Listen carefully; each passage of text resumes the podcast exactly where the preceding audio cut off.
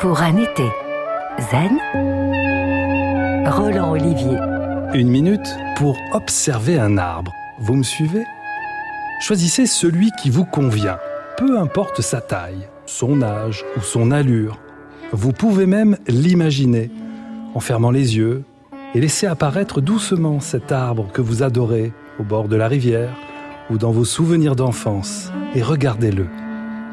Que ressentez-vous? La force de ce tronc ou plutôt son histoire, son âge, avec les dessins profonds de son écorce. Certains vont ressentir de la bienveillance ou de la reconnaissance pour l'ombre qu'il partage généreusement ou pour les doux fruits qu'il a à offrir.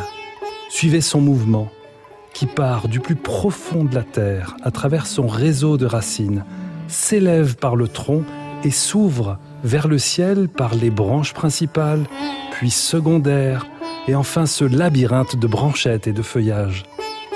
S'il y a un petit peu de vent, prêtez attention au chuchotement et à la danse des feuilles. Zen. Voilà, pendant une minute, vous avez observé un arbre en pleine conscience. À moins que ce ne soit lui qui vous ait observé. Pour un été zen, en réécoute et en podcast sur FranceBleu.fr.